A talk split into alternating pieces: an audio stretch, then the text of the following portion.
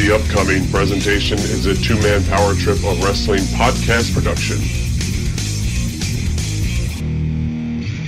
And now for something completely different. Hey, I was, I'm a Hall of Famer. I'm in three Halls of Fame. For the young fans, they don't give a damn. They just give a damn about themselves and what they're hearing now. And I got no problem with those rules. I know the rules going in. I'm happy to play the game that way. And when Ivan came off with that uh, knee drop from the top rope and he pinned me, I thought that something happened. I couldn't hear a thing. You could have heard a pin drop in that arena. It touched me so deeply that when I went in the dressing room, I really felt depressed. I'll tell you that. I'll tell you right to his face. If, if Hogan and I, if he wanted to get in a real street fight with me, trust me, he would lose. And he knew it. You know, that's the other thing. They give you the belt and they're like, okay, you're in charge of it. I was like, well, what? When you mention a guy like Harley Race, that kind of legendary status, it's obvious why people would get upset. As far as I'm concerned, Roddy Piper was not a wrestler. He wasn't even a good worker. If he had to go out and work his way to the top and not have good friends like Jim Barnett. I mean, I'm not I'm not saying he's not a good guy. He's just not a tough guy. Bro, I swear to you, I don't have an ego. Like I don't give a crap. I, that stuff is not important to me. People don't know me. They have no idea of who I am. They know of me as being a fictional character that they saw on TV people didn't understand that, you know, the guy they saw in the ring that happened to be using his real name and happened to actually be the president of the company, they really believed that that guy that they loved to hate was actually a pretty decent guy. And I think many people have the perception that I really was that character. All right. Joining me on the line right now is a former NWA Midwest Heavyweight Champion. He is, of course, the younger brother of the legendary Chris Candido. And the new book, No Gimmicks Needed, he is the co author. He is Mr. Johnny Candido. Welcome to the two man power trip of wrestling. How you doing? Hey, good, man. Thanks so much for having me on. I appreciate it. No problem. And obviously, you know, the book has just come out, No Gimmicks Needed, the Chris Candido story by yourself and Mr. John Cosper. Tell us, you know, a little bit about this awesome book. So, uh, so what happened was around like, you know, 2009, 2010, I was just kind of getting out of the business, but I was still, I officially retired in like 08, but people would calling back for a retirement, uh, you know, for memorial shows or whatever, and they'd always be like, Johnny, you know, you got to write a book on your brother's life because, you know, for the for the me and him were always together, but for the last like five years of his life, we were together like twenty four seven. You know, so they're like, Johnny, you know, you know him the best, just write a book about his life. So I start writing the book, and let's say I get like you know a hundred pages in, and I read it back and I'm just like I felt like I haven't even scratched the surface because I'm with this guy all the time, and then so I I put that to the side. Fast forward, you know, six months ago, and this guy John Cosper calls me, and he's like, you know, I was I was talking to Tracy Smothers. I did Tracy Smothers' book, and Tracy Smothers said you have to do Chris Candido's book. He was my favorite opponent and just a great guy. So Tracy Smothers, you know, told John Cosper to get in touch with me and he did. So he was interviewing me for the book, and I said, you know, by the way, I have a book that I worked on. Would you like to check it out? He said, absolutely. I emailed it to him. He said, this is great stuff. Can I use some of it, and you can be the co-author? I said, uh, yeah, absolutely. And so that's how it started. And then I think I probably talked to him every every day for five, six months because everywhere I went, I'd pass the house like, oh, that's the time, you know, me and my brother – stopped and shoveled this old lady snow. Or oh, this is the like everywhere I go, you know, I, I think about times. Where I pretty much every day with us was like a story, so it was very hard to pick and choose which which ones went into the book. You know. It's almost like he, John uh, Cosper's like the, uh, you know, the gatekeeper. Like, okay, this one works, this one doesn't. Let's go with this. Let's go with that. Uh, good to have him. Obviously, He's very, very yeah, experienced no, author. Absolutely, he is, and uh, he knows the X's and O's of like, you know, this match happened at, at this time and at this pay per view and this event. And I'm kind of like, like, yeah, I remember that event, but I remember it from like, you know, being backstage and this is what happened. And so he, like, he's giving you the facts and I'm kind of telling you what's going on behind the scenes. Yes. And it's so interesting with Chris because obviously not gone way way too soon, but he was such a legend in, in the period of time that he was there. But also everybody loved him, right? I mean, all the boys in the back, everybody loved him. They always have good stories to tell about him. Yeah, it's and still like you know even before the book, people would always hit me up and well, you know, telling me great stories. Everybody from wrestlers, the you know from fans to current wrestlers now. And what's been even funny about the book is, you know, um, guys who have gotten it, like like guys in the business, like you know, who were young when, who were just like I'm coming up when my brother was there, and you know, fans, you know, they they they, uh, you know, I'd say how do you like the book, and they would write back, they were like, dude, I thought it was the greatest book ever, but you know, I, I just got to tell you, I'm biased because your brother was so cool and so awesome to me that you know anything about him I'm to love. I swear to God, 80% of the people have, have told me that. Because he was just, you know, such a very, you know, down to earth guy who uh he was just really cool, really really nice to everyone. He was never uh you know, he he, he never thought he was like too much of a hot shot or took himself too seriously. He took wrestling very seriously, but you know what I mean? He was very uh just cool, chilled, you know, chilled out dude. Have you guys been getting uh, a lot of good press and a lot of uh, good reviews in the book so far? Yes, yes, absolutely. We've been getting, you know, a lot of good press, um, and there's like more. To, there's going to be a lot more also as I'm doing, you know, podcasts, and now that people have like finished the book, they're going to ask me questions. But yeah, the good like the the reviews on Amazon have all been five stars, and some of them have been like really touching. And then uh, you know, people just DMing me these reviews and telling me their stories about how they met my brother. Or, you know, like there's you know certain guys in the wrestling business who are like, you know, your brother is my favorite wrestler. He's my inspiration. You know, like it, it's just it's just really great to see that all these years, you know, like you know, damn, it's only been it's it's been more than 15 years. It seems like yesterday, and uh but yeah, he's he. Anytime I like listen to a wrestling podcast or do anything, somehow my brother's name always gets brought up. He was just always always around, you know, and just always he he was wrestling. It was his favorite thing to do. It's all he ever cared about doing. He loved every part of it, from the training to the to the driving, the traveling, the airports, the hotels. The, he, he just loved it. He was just you know in his glory when when he was in that element, you know it seems like he's one of those guys. He's like he's a sponge. You know, he took to everything. Super young to be able to make it to the WWF when he did, and um, you know, obviously wrestling Smoky Mountain. And just really I mean, on the indie scene, he was much more advanced than the, a lot of the other guys. He was basically, you know, like a, a, a savant almost, like for wrestling. You know what I mean? He's just one of those guys. Yeah, and it's kind of crazy because he, like he's, I'm not gonna say sucked, but he he didn't care to play any other sports. Like you know, I like I played every sport, and you know all that all that meant to him was wrestling. Like I remember, you know, like I you know I, I was a pitcher in little league and through high school. And I had like a cannon for an arm, and I was like, bro, come on, catch me. You know, let's play catch. And I'd freaking rifle fastballs at him, and he would try to get out of the way and like smack it with the catcher's mitt, and the ball would just like ricochet up into the air, and I'd catch it. He's like, see, I'm so good, I throw it and I catch it and throw it at the same time.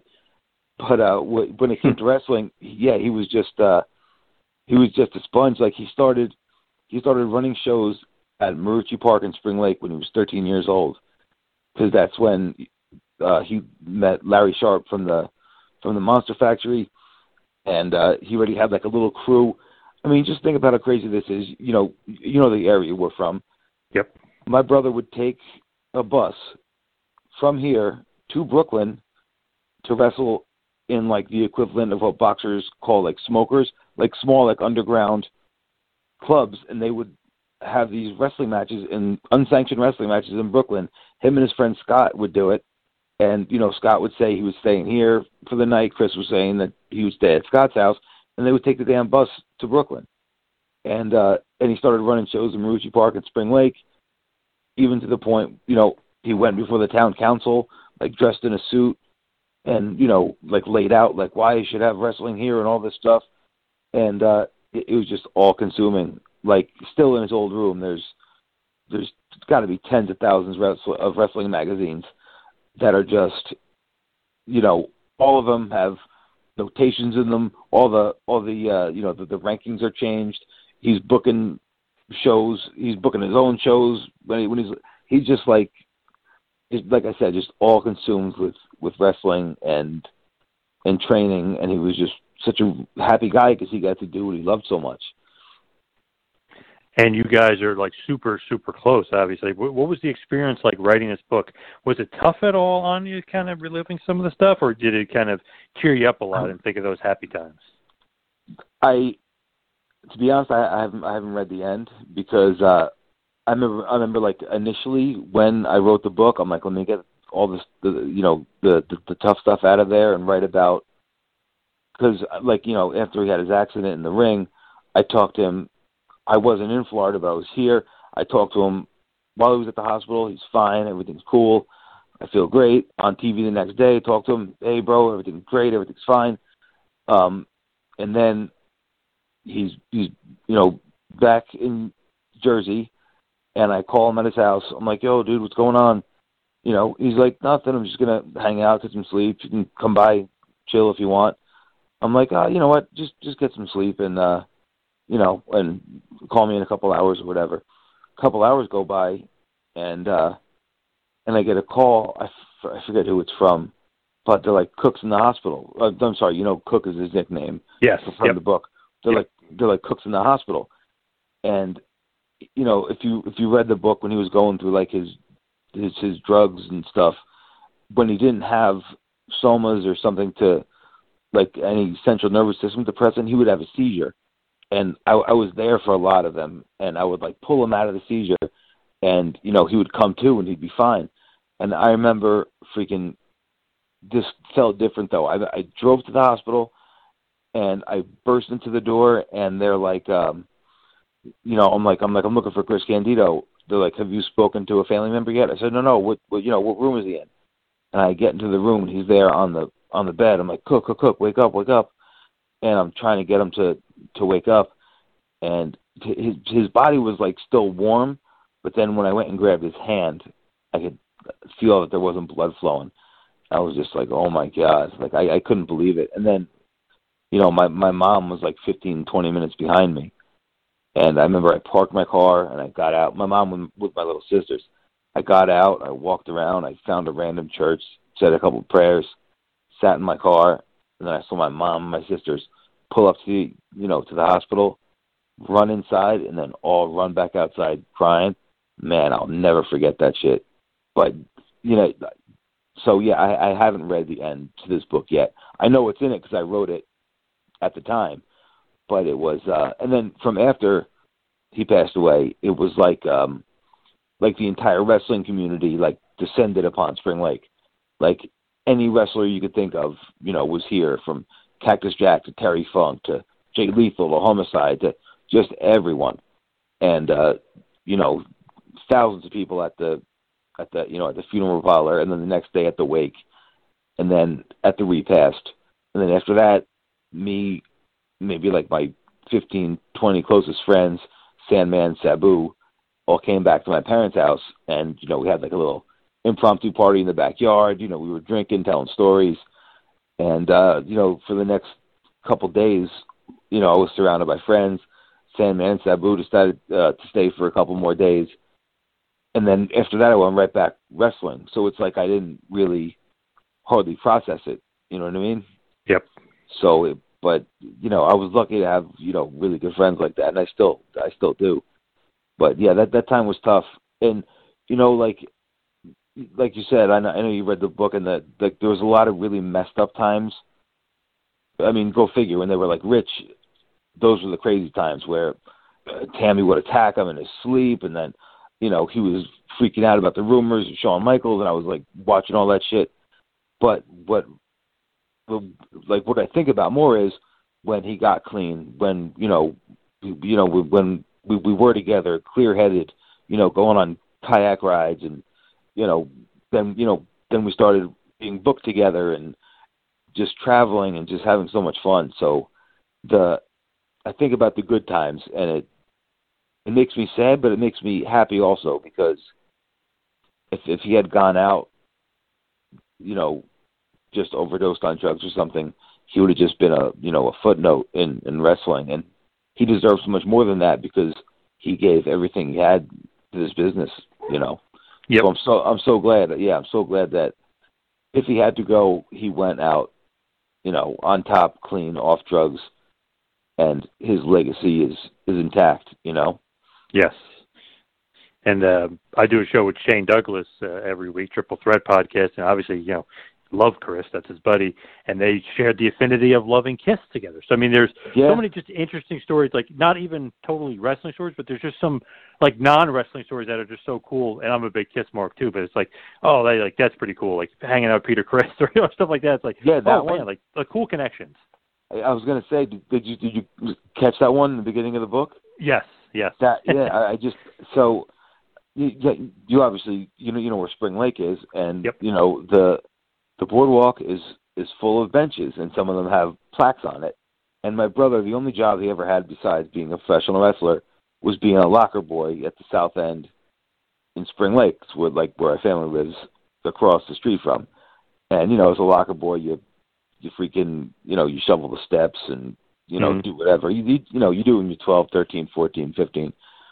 So uh he would do that, and for overtime, he would uh you know there, there's a pool on the south end and a pool on the north end, and it's, you have to it, it gets filled with ocean ocean water, so you pull a valve to drain it, and when it's drained, you pull a valve to to open it, and and you know the the person would do this at nighttime, so so he would work during the day, and then overtime he'd work at night, filling the pools.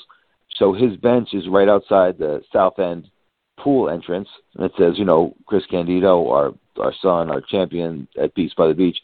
And one day I'm walking up, you know, from the beach, and sitting on my brother's chair is Peter Criss from Kiss, and I was just like, I'm like, it it, it looked just like Peter Criss without the makeup. He had like these beatnik glasses on, and he had kind of this like, I don't know, this like kind of shaggy hair, but it it was Peter Criss. I said, "Are you Peter Criss?" He's like, "Yeah, I am." I said, "You know, uh, you know, I don't mean to bother you, but I just have to say that, you know, my brother, he was uh, a a professional wrestler, and you know, he he loved you guys more than anything, and you're sitting on on his bench." And he's like, "Really, man? That's really cool." And uh, you know, we just had like a quick little chat, and you know, nice to meet you kind of deal. But I was just smiling, like, "Holy crap! Like, what are the chances?" You know. So, So- freaky. That's one of those like things where it's like he's almost like sending a message through you, through Peter, to you through Peter Criss. Kind of, you know, like freaky in, in a certain way. Yo, but really yeah. cool. Yeah. Yep. That, I mean, I, I've had tons of experiences like that. Like when when uh you know when Hurricane Sandy destroyed the boardwalk, it just ripped everything up, ripped all the benches off, everything. On the beach, you know, on the south end, right by where his, uh, you know, right uh right by where his bench was, you know, walking across the beach. The only plaque that we found was his. The plaque from from his bench washed right back up on his beach. So Wow. I took it. I took it and put it in his trophy case, and now he's got another, you know, another plaque on another bench. But it's crazy. Like it's not like there was plaques like rolling up. His was the only one that freaking that got spit back out by the ocean, and I picked it up. It was nuts. Wow, very And- freaky. And just, I just like you know, all the things that happened to me in the business. Like I was nowhere near as dedicated and and crazy about wrestling as he was. I mean, I loved it because he loved it, but like you know, we had these things like you know we would talk about things. He's like, dude, you know, he's like one day, you know, you, you're going to get up there to wrestle, you know, in, in, in the WWE, and I'm like, yeah, I'm like, you know, I'm like, I'm like, you were, he was like already doing, uh, you know, like house shows and doing jobs and stuff when he was like 20, 21. I'm like, yeah, I'm not like I'm not crazy like like you were. I'm like, oh, maybe by like 24, I'll get there. At the time, I was like 20, so I thought like 24 was like, and you were older, you know. Mhm. But uh, that summer, my birthday was in May, and I think it was June. I was 24, and I wrestled for WWE, and I was at 24, and then I won the NWA Midwest title. Then I, and like, like all, all my wrestling dreams to wrestle for WWE, to to win an NWA title, and to wrestle at the ECW arena. I wrestled at the ECW arena many times, but those were my like three goals and they all came true and it has to do with my brother. You know, I just there, there's no way of like explaining it. You know. So, I totally totally agree. Yep, know exactly yeah, what you mean. Very cool.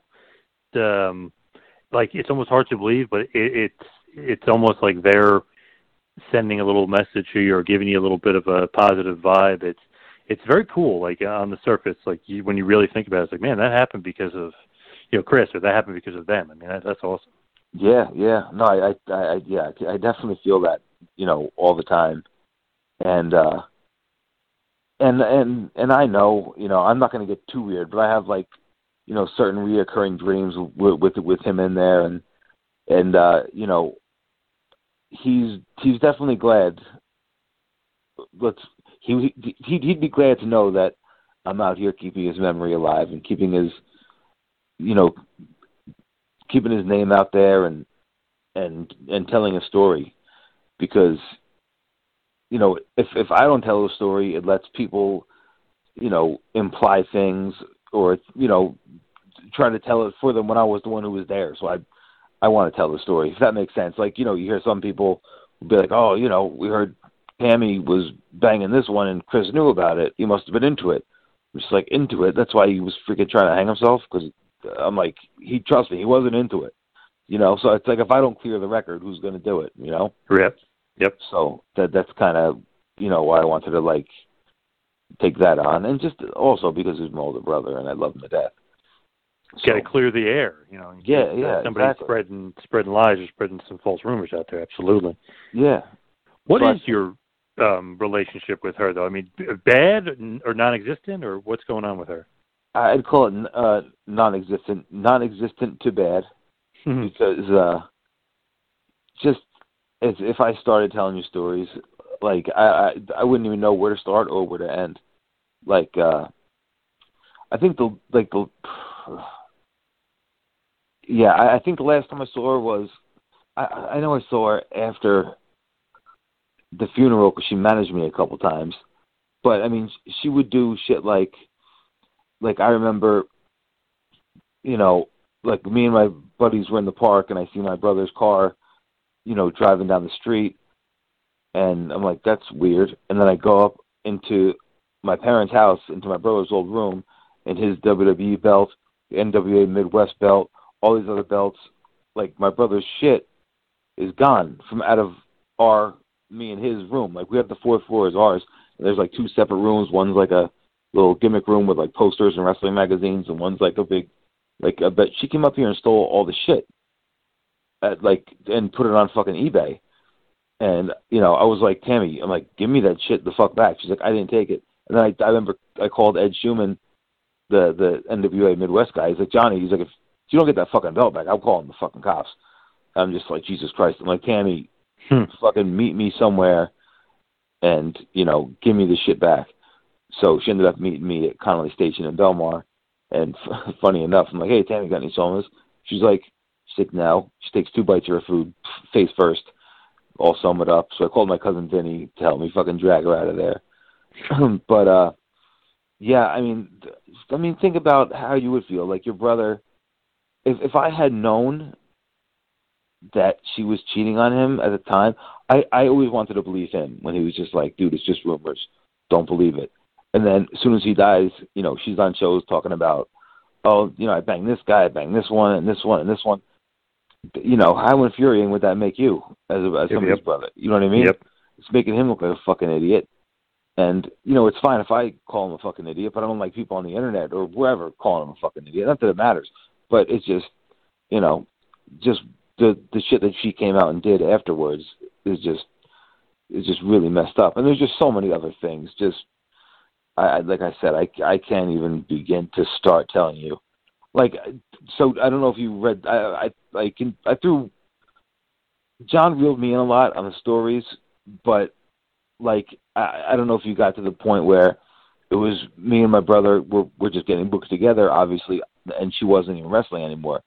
So we kind of like try to play down the shows, like oh we got to go to Massachusetts, it's gonna be the shit, so you know, and then we'd like convince her to stay home but sometimes she would like go and lock herself in my car and be like, "I'm coming. I'm not. I don't care."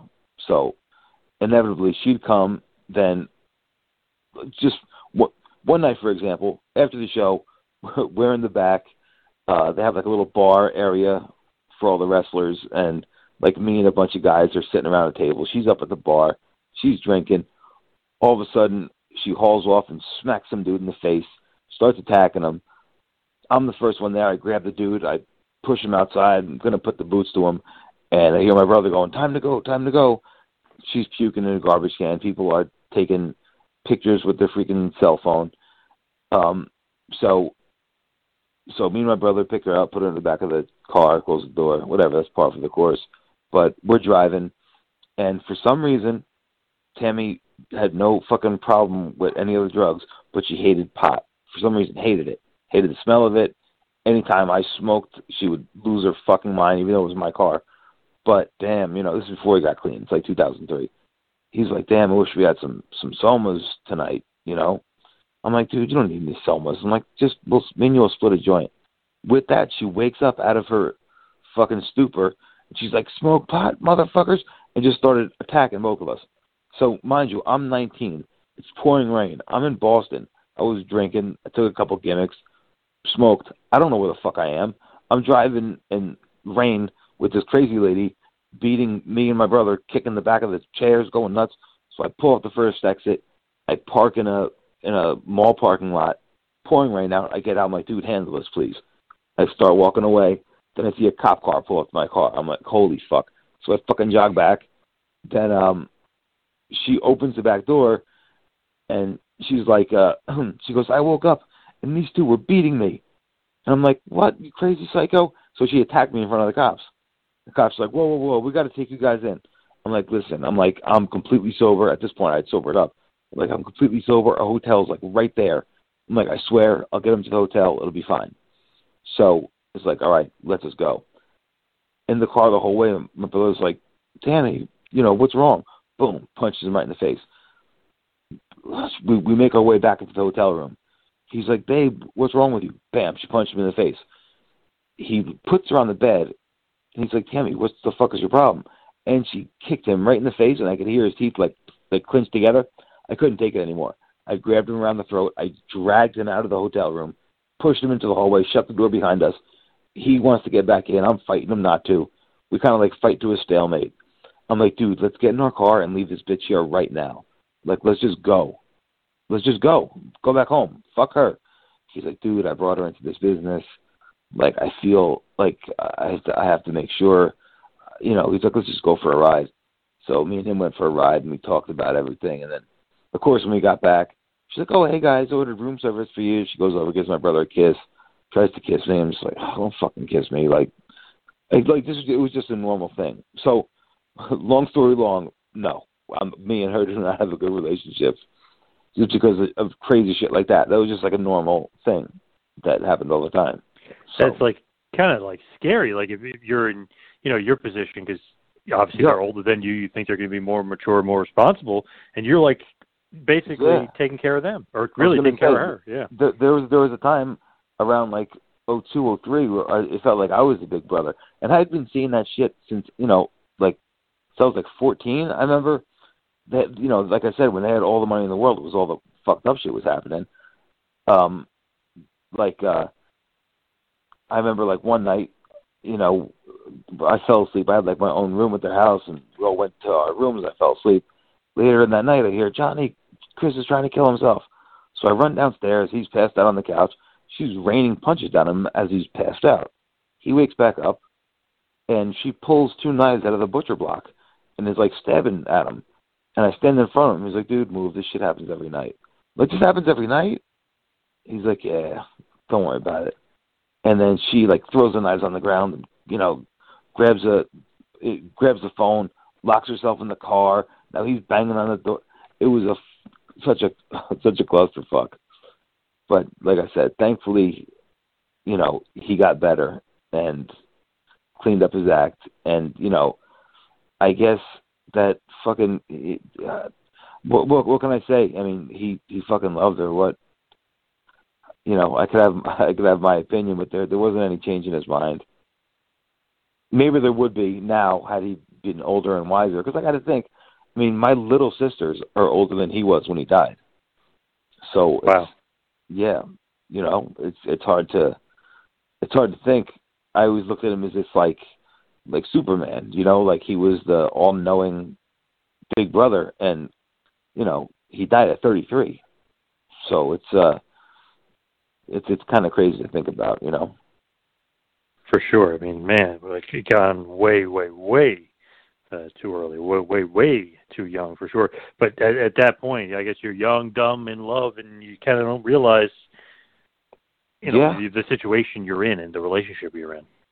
Right, and I think it was because, I mean, he had he had a couple other little girlfriends here and there that I remember, but he was, she was the first one. They, you know, they met. He was wrestling at a show in her, uh at her high school, and that's when they met. And um, you know, he, it, ever since then, it was just you know, those two were boyfriend and girlfriend, and I, he he fucking loved her. Uh, you know, I don't know what you know what else what else there is to like you know and i uh, when i did the book i just wanted to do it from a non-biased fucking point. You know when you did something when you did something good put it in there. When you did something bad instead of me going on a tangent like i just did to you mm-hmm. john would just kind of reel it in and said you know there was an incident in in massachusetts and johnny tried to get chris to leave. You know he, like he would he would he would sum things up a lot quicker, which is good for the book because, like I said, if I was to go on a tangent about everything, the book would be a freaking encyclopedia. But so yeah, we had to you know, as far as the book goes, it it gets into things, but it doesn't get into like the details of stuff. If that makes sense, Yep. as much as much as I would have, but it's better that way because you know who cares, you know. But like I said, then again, I, I you know, I, I have a tendency to go on a tangent about that shit just because, you know, it's such a relief to not have to like fucking babysit her anymore. Yes. Now, when they were in the WWF and you know he becomes the Bodydonnas, and obviously she's with him. Eventually, they'll get Dr. Tom Pritchard, who'll be Zip, and so Zip and Skip. Now, Dr. Tom always says he hated the gimmick. He said Chris hated it. Is that true? Did, did Chris hate it as much as Dr. Tom, or was he happy because he was in the WWF? I was gonna say, I think he uh he didn't hate it as much as Dr. Tom. He he really, I'm not gonna say he enjoyed the gimmick. He enjoyed wrestling, and this was the place that he wanted to wrestle. And this, uh, you know, I think a lot of the things he did when he was younger, it, it was just like he's like, all right, I'll, I'll do this now. You know, I'm I'm paying my dues. When I get older, and you know, you know, get a, if I do this now, I'll be rewarded in the end. It's kind of like Hmm. how how he felt about it, I think, you know. And uh he didn't particularly like, you know, particularly like the gimmick, but he was happy to be there and it was validation. He could tell my parents, "Look, I'm making money at something that I love doing." So it, it kind of like validated, and, and he could, you know, say, "Hey, I told you so." You know, because my when my parents were like, you know, Christopher, you know, you have to go to college, you have to, and for him it was just wrestling or bust. You know, he he, he enjoyed his time in the WWF, you know, despite being saddled with that gimmick, which, you know, he really didn't even mind that much. It's one of those things that that time period though there was a whole silly gimmick, so it's not just them. I know what Doctor Tom means, like he'd rather not be in that gimmick, but that's like kind of par for the course during that time period. There was so much, you know, the Mantaurs, the Goon. I mean, they yeah, just, everybody Duke had a gimmick. Droese. Yep. They had like, yeah, I, I I remember all those guys. Your buddy Yeah. Balls was Santa Claus. I mean, they got a lot of crazy, weird gimmicks. Yeah, no, yeah, most definitely. And I don't know for some reason, Vince thought my brother looked like a like a fitness like that Tony Little guy on the infomercials. Mhm. That that's Yep. like he was going for like a for like a what do you call it for like a you know like like, like a late night infomercial fitness guy. That was Yeah. like that was his gimmick. So yeah, I don't know.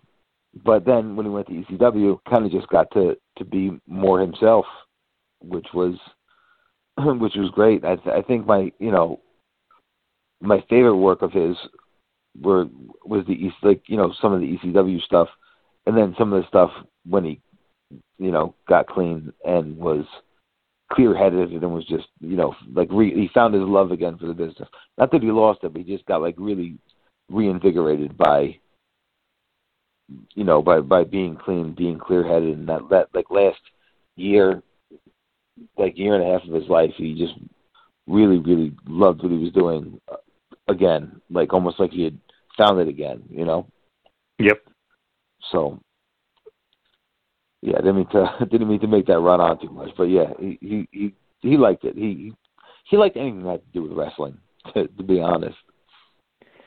And also, too, I always say that Chris is in a different place. He's kind of on his way up, and Dr. Tom was kind of on his way out into like into the trainer position. So you know, obviously, I think they're both kind of coming together, but also going apart in different directions because one of them is going to end up being the trainer, and one of them still in the prime of their career.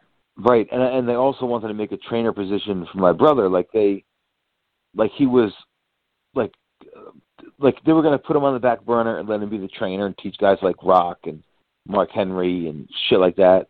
Mm-hmm. he's like, and he even said, he's like, he's like, I don't want to be a fucking trainer. He's like, I, am, I only have a couple years to do this, and to do it right in the prime of my career. And you know, I don't want to be training people. I want to be, I want to be, you know, in this. You know, he's like, he's like, like throughout the, his whole business, he he was never really selfish. He he never cared about putting people over.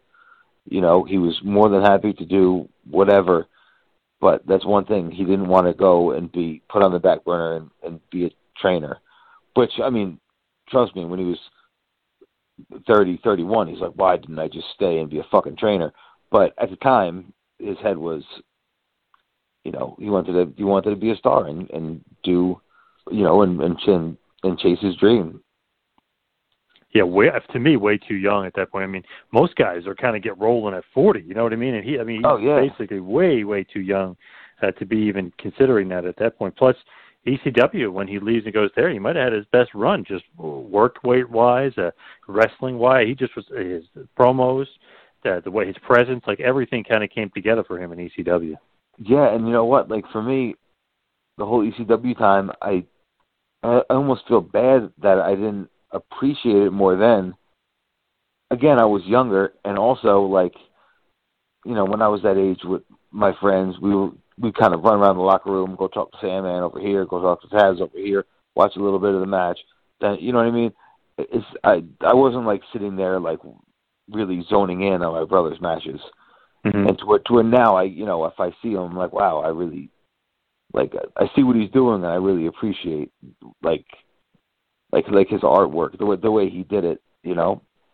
And Yep. uh where at the time, I guess I was just too young to really, you know, to really have like a mind for wrestling, you know, like that. But yeah, now looking back, I I love this because he he was always just the he wanted to entertain. He wanted to entertain the fans first and foremost, but he also wanted to entertain the guys in the back who were watching through the curtain, and like you know what I mean. He he wanted to entertain everyone. So you know, and he he definitely accomplished that. And then if he got his opponent to laugh, or he he just loves like I like I can like relate it to like uh like like growing up, you know, when I was pitching on the on an All Star game, you know, for the All Star team, I was so excited. I couldn't wait to get to the field, you know, to to you know start warming up so I can, you know, so you know so I could pitch.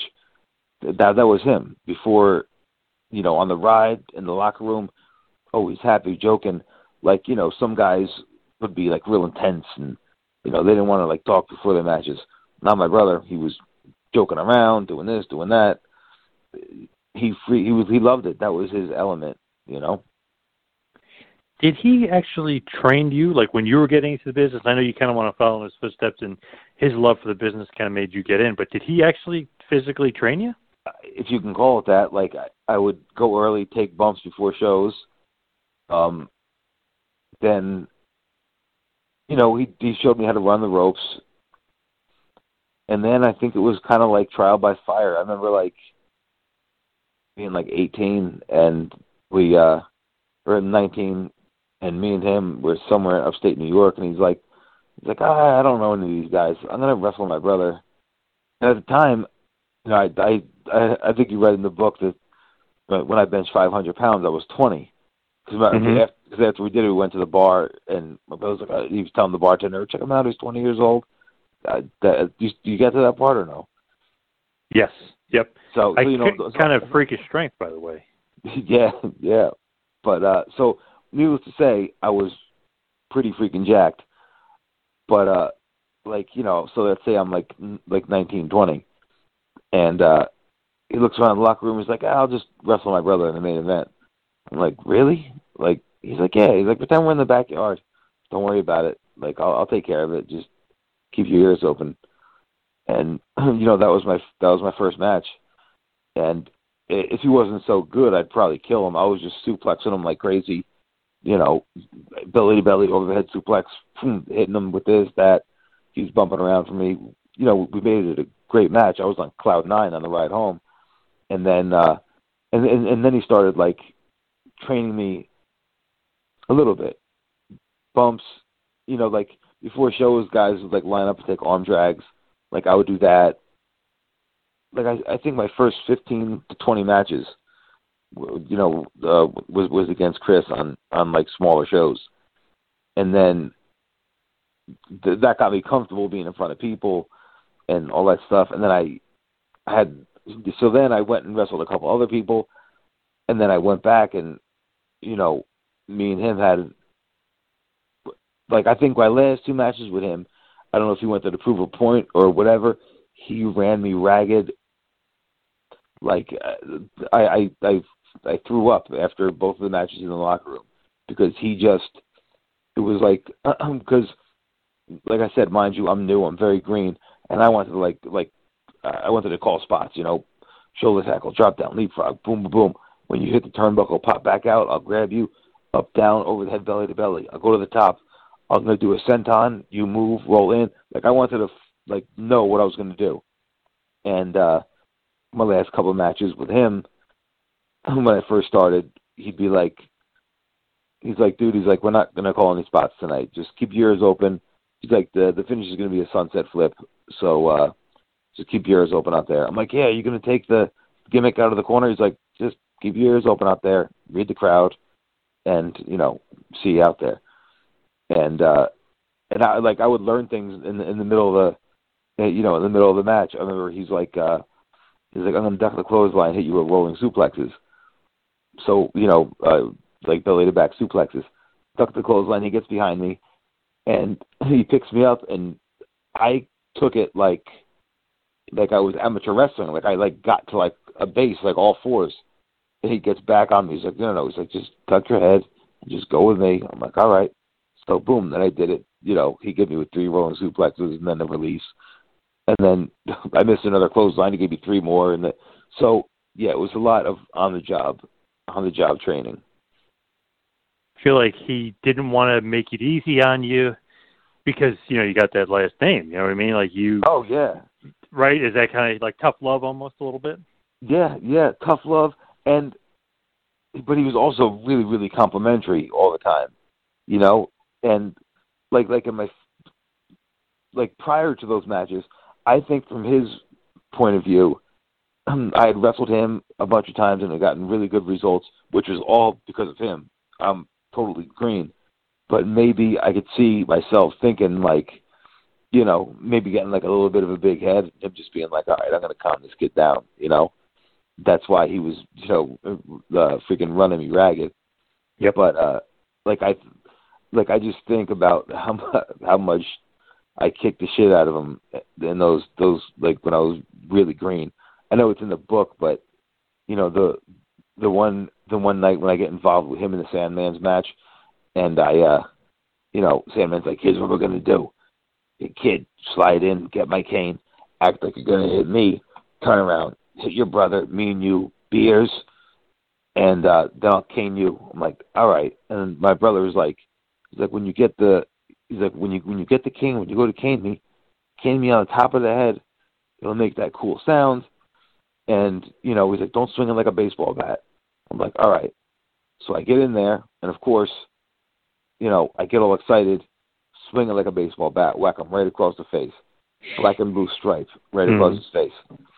So, you know, he's like, dude, that was so good, that was so great. I'm like, oh man, I, you know, I feel so bad. I hit you right across the face with it. He's like, it's all right, you know. So then the next night, I cut a promo. He came out. We got face to face, and uh we were going to do a pull apart. We got face to face, and before I traveled with him wrestling, I had been training to be a boxer since I was like 12. Like I was like, you know, at, at 12, I would just like whip hooks into the bag, and then somebody actually showed me how to box. So I, you know, long story short, I wanted to be a boxer, and I'd been training that way.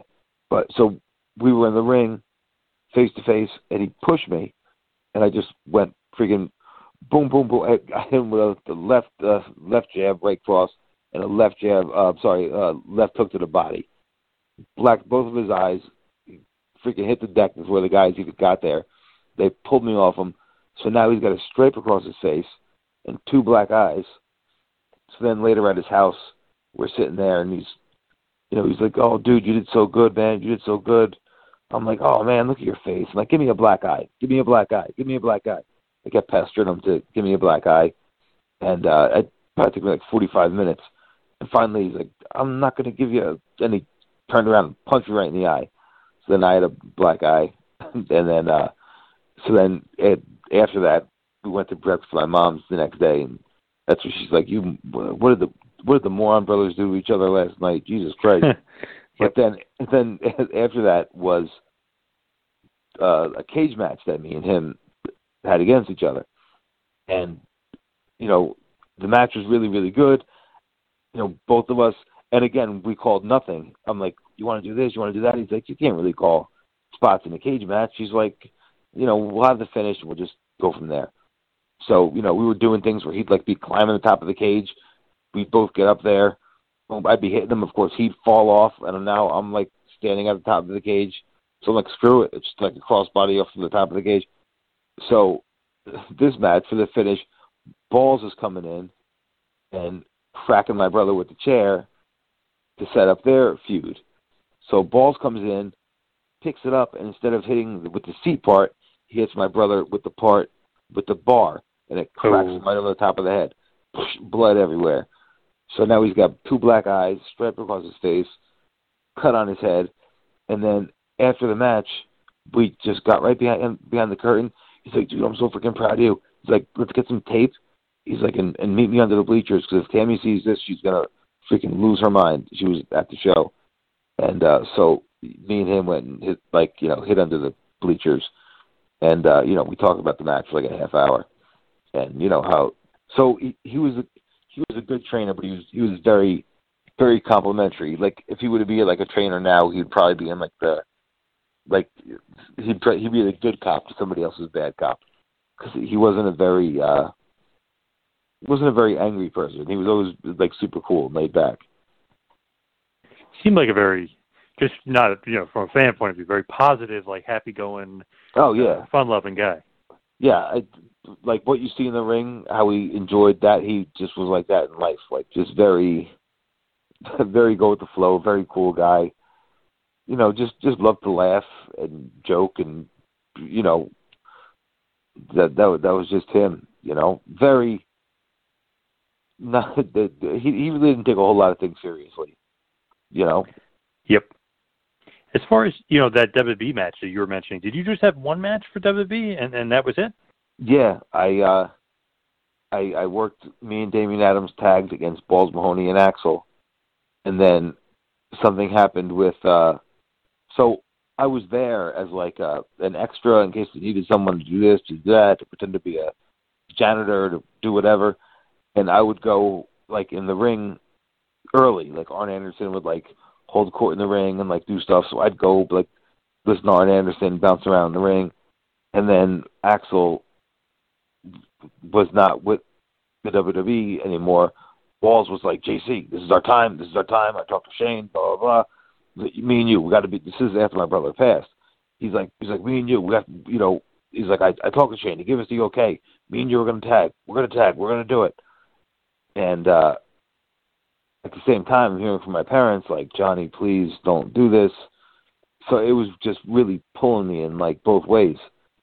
So, you know, I would show up to the shows, you know, to the WWE shows, and Sandman and Sabu at the time, like, hey kid, what are you doing? Come get a payday. So I would go within driving distance. If it was in like Philly, you know, New York, anywhere in Jersey, I you know I'd go and be an extra. But uh, yeah, I, I don't I don't know. Balls had told me that they that they wanted to make me and him a tag team for the new ECW. I don't know how true that was, but he was really freaking pissed off when I uh you know when I told him I was I was stepping away. So you know I I I I could I, I totally understand where my parents are coming from. Um, I I'm, I fell into a really great career after after wrestling, and you know you know life's been good, and I get to say that I that I did wrestle for for WWE. But Yeah. you know who like you know who knows what it could be, or you know I I don't know. But I- I'm I'm happy to have done at least you know what I did. And you wrestled for TNA too, right? You were part of that. yeah, uh, yeah, I Unbreakable wrestled for. TNA. Yep, and uh yeah, I, I wrestled. I, I wrestled in I don't know how many different states in Puerto Rico. Um, you know, held titles in the Midwest. I was a hardcore champion and like the New Jersey hardcore champion like twice. You know, I, I I did a lot, and I the the the freaking legends that I wrestled are, you know, I mean, you name them, I, I wrestle them. You know, like like Brutus Beefcake, Jake the Snake, Tito Santana, King Kong Bundy, Superfly Snuka. Like when the, when they'd come to town, they'd book them against me because I like had this little formula that you know, I, of course I'm the heel, they're the good guy.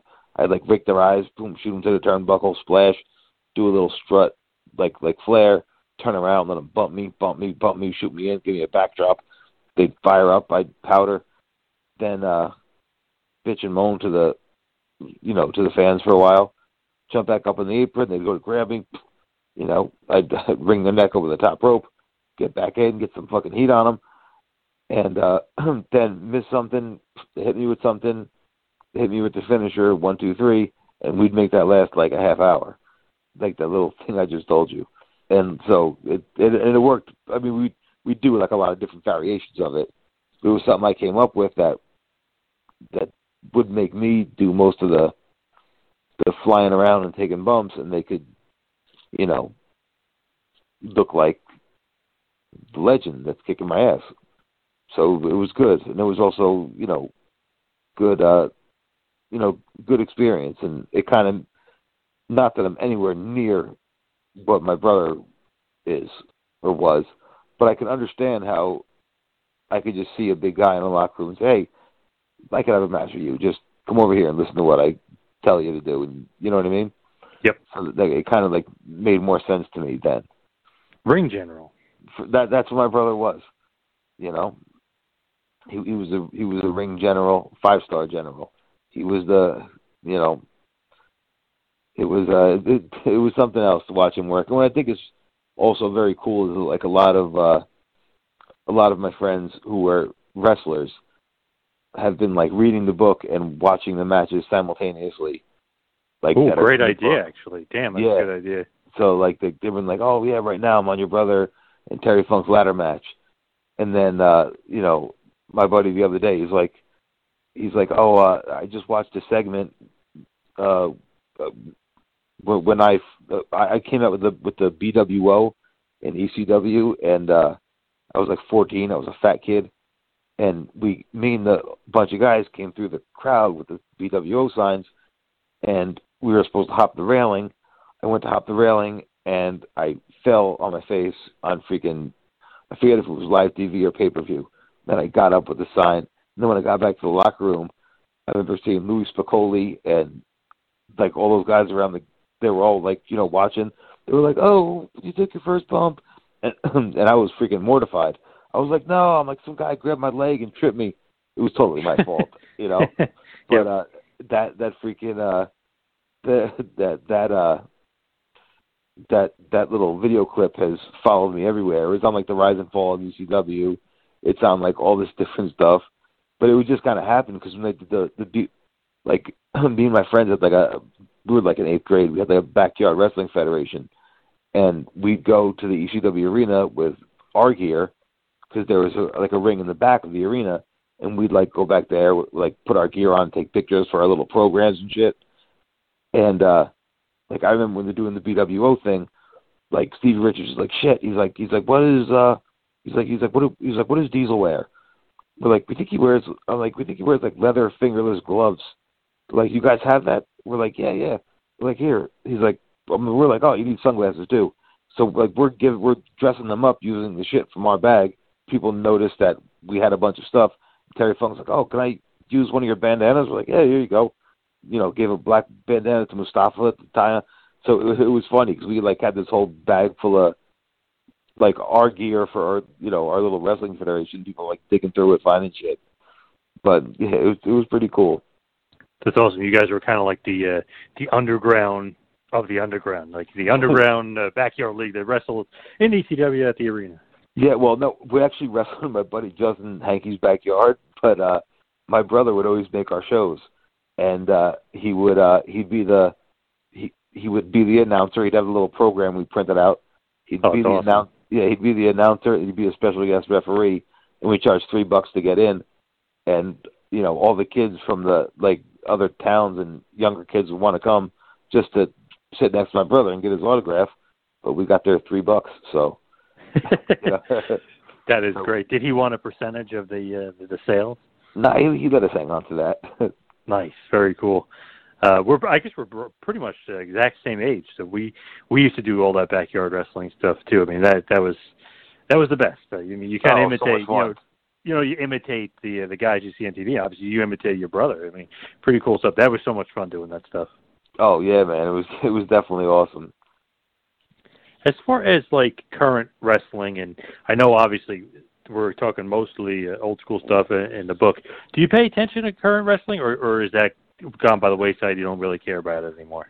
Um, if if I if I turn it on and I see someone I know, like like I became buddies with Brian Myers. If if I see him on there, you know, I'll, I'll watch his match. If I see Dreamer on there, I'll watch his match.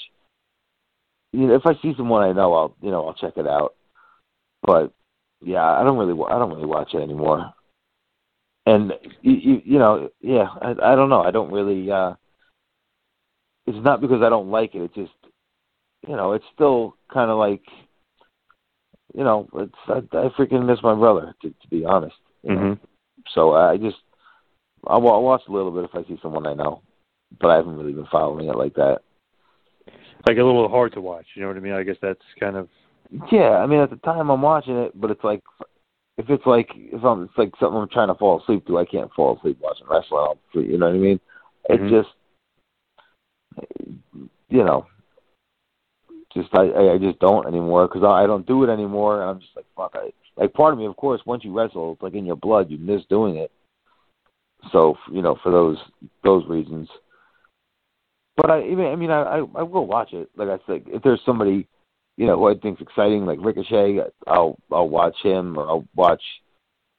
You know, I, I've always been like a big fan of the like the high flyers because I was always big. I, I would try to do high flying stuff. I could do a couple. I could do a, a backflip and a senton, but the guys, you know, like the real, like the Rey Mysterios of the world, uh, and you know the the the what's the guy's name, Pac or Neville, like Mhm. like, I was always like a huge fan of those guys' stuff. So if one of those guys around, I'll check it out. I feel like it isn't as good though as it was in the '80s and the '90s. It's just not the same as it once was. Yeah, I I hear you, and I was like, and I think I, I'm, I'm gonna. Uh, I was gonna say something, but I was I was talking to my my friends, uh, some of my some of my indie wrestling friends, and we were talking about like how weird the transition must have been, like around the same time, like when my brother and Jericho and Lance and all those guys were breaking in because it went from like a real like listen to the crowd style, don't don't like call a million spots style to like, you know, to this much faster paced, like more like move based Mm-hmm. Yep. wrestling. You know, like there there was like a definite like transition like around the like late eighties or early nineties into the later nineties, early two thousands. when those guys were like breaking in, and then you know, so it it had to be like, you know, that's why a lot of those guys are so good because they know how to work both. They know how to use the psychology, and they're athletic enough to do all the stuff. So, such good storytellers. That's uh, right. definitely key. Yep. So yeah, I think that's that that that was like a lot of uh because to them, you know, it's it's not just executing moves. It's it's like doing things that make sense, you know, based on the the reaction they're getting from the crowd and like you know and and and and what works. So it's like how are you going to plan all this stuff out if you don't know how the crowd's going to react to it? So that I think that's like a lot of their like their like mentalities. It definitely is uh, different now. You know, it's much more storytelling than now. It's not even caring about the crowd. I, I mean, this is pre-pandemic uh, and pre-COVID, but it was almost like they're going to do the moves no matter what the crowd reacts. It's a definitely a different ball game nowadays. Yeah, like like you know, I think uh I don't know if it's in the book or my brother was telling me or or somebody was telling me like when my brother developed that that power bomb off the top rope, and you know he was like a couple matches under the the the main the main event, and the uh, the guy uh, kicked out of it, and then, Bobby Blaze, yeah, yep. yeah, and then like he, they they caught a freaking earful from from Kevin Sullivan. Like, if you ever freaking do that shit again, like, you know, this guy better be taken out in a freaking stretcher. Like, are you fucking insane? Like, you know, that was like finishes were very like protected, and you know, it was uh, it, it was a different ball game. Like, people really, uh, you know, I, I don't I don't know quite the words for it, but they like like protected their stuff and they made sure it was strong and they the, the like this you know like the, the the psychology of it you know Yep, and that's a great part of the book. I won't give too much away, but in that conversation down in Smoky Mountain with Chris and Bobby Blaze, Sullivan, you know, does berate them, but in Chris's mind, he was kind of mimicking Benoit, Chris Benoit, and Jushin Thunder Liger's match in Japan, where they did kick out of it. But Sullivan kind of makes the point they haven't seen it in the states this is this is like an unbelievable finish. So it, it's like a good little wrestling lesson that uh, he learned there. Obviously, he's super young in '94 and stuff like that when when when he was doing that. But uh, that's like that was a really cool story. I was like, oh, that's where he got that from. Yeah, because that that's I mean, it's just just an insane move. I mean, man, uh, if you watch ECW, him landing on like Jerry Lynn or Lance Storm stuff, you're like, holy crap! Oh my god, he killed the guy.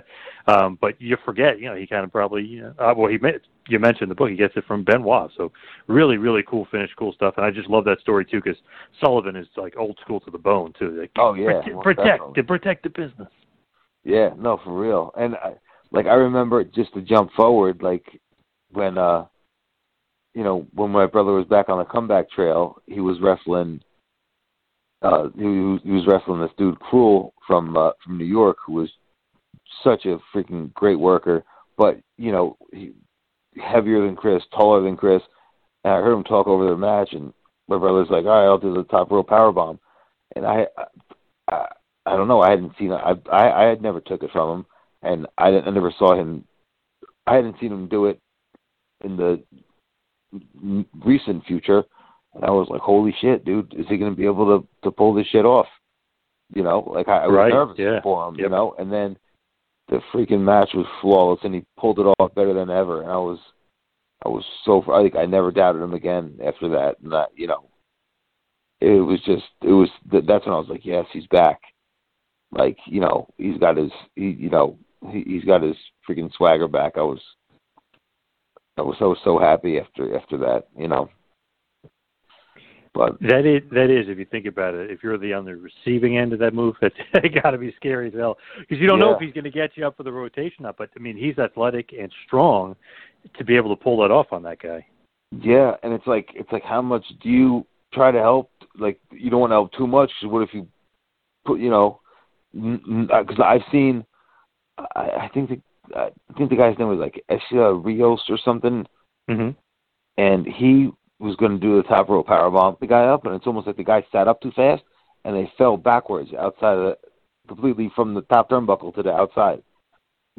like just fell. Like yes, ne- yep. never like executed it. So it's got to be like a fine line. You know, I, I guess you're kind of, you know, doing a little bit of help. My brother pretty much is in control of what the hell's gonna go on. You know.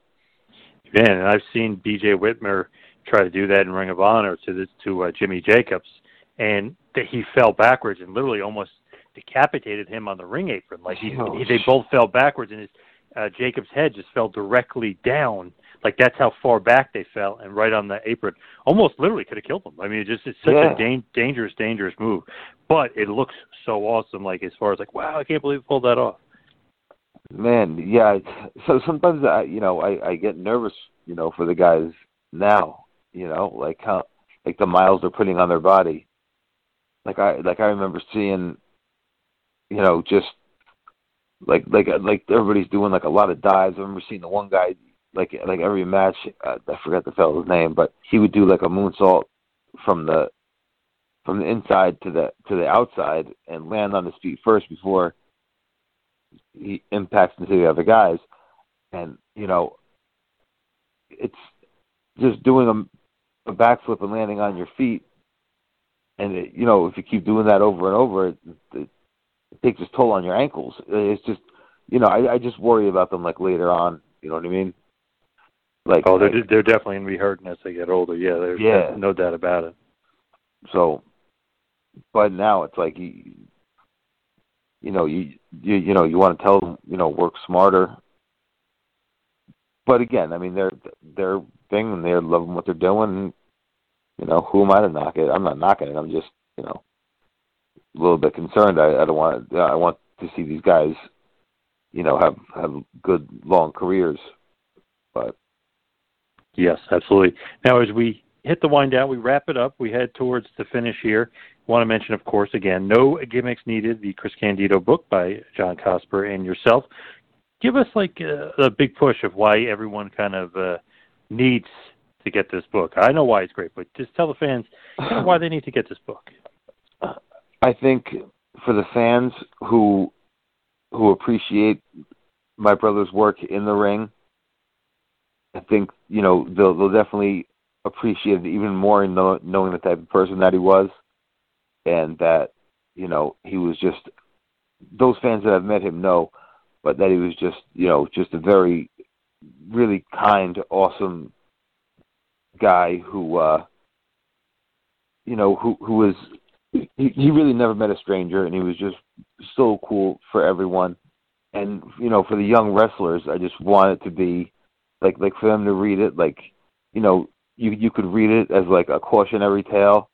You know you when you make a whole lot of money in your early 20s you know be careful because like the trappings of fame and all that money you, that you think is never going to run out you know is going to run out you know if you don't if you don't take care of yourself and i mean it could also be a motivational story about you know if you you know you got you know if, if all you want to do is wrestle, then then go to the gym every day, train as much as you can, get as much ring time as you can. Just have tunnel vision. If you if you if this is something you want, go get it. You know, like that's what my brother did. Like, you know, and he also, you know, with the same way he he went after wrestling, he also he also conquered his his demons and you know once he felt like that was impacting him too much. And I kind of brought that to his attention, even, though it was to his attention. But you know, he he, he was able to, to to overcome those demons through his love for wrestling. So the, the, there's a lot of different reasons. Could, like I said, it could be a cautionary tale. It could be a an, an inspirational tale. So yeah, there's, there's a lot of reasons that you know I that that people would really enjoy it. Now, where can everybody get the book? Where is it available? So, if you want to, if you want a signed copy, you can get you can get it from EatSleepWrestle.com. That's John Cosper's website. He's got a bunch signed by me and him, and uh, or you can just go to Amazon. It's on Amazon.com. Just Chris Candido, no gimmicks needed. Great stuff. Now, as far as like yourself and getting out there on social media. What are your plugs, and where can everybody find you? Uh, my, you can just normally I'm just on Twitter, just uh, like like anything wrestling based is on Twitter, just uh, at Candido uh, 118, C A N D I D O 118, and uh, yeah, you'll you'll find me there. All right, awesome stuff, and it's a great damn book. I suggest everybody get it. Chris Candido, No Gimmicks Needed, by uh, Johnny Candido and John Cosper. Great stuff. Johnny, thank you uh, so much for all time. Really appreciate it, and I hope everything goes well uh, with all the book sales. Thanks, brother. This has been a John Paz Power Trip production in conjunction with the Two Man Power Trip of Wrestling. You could follow us on Instagram and Twitter at Two Man Power Trip. You could check us out on Facebook. You could subscribe on YouTube. You can go to patreon.com slash TMPT Empire to become a patron and also check out the website tmptempire.com and buy a shirt at prowrestlingtees.com. Two Man Power Trip, where the power lies brother.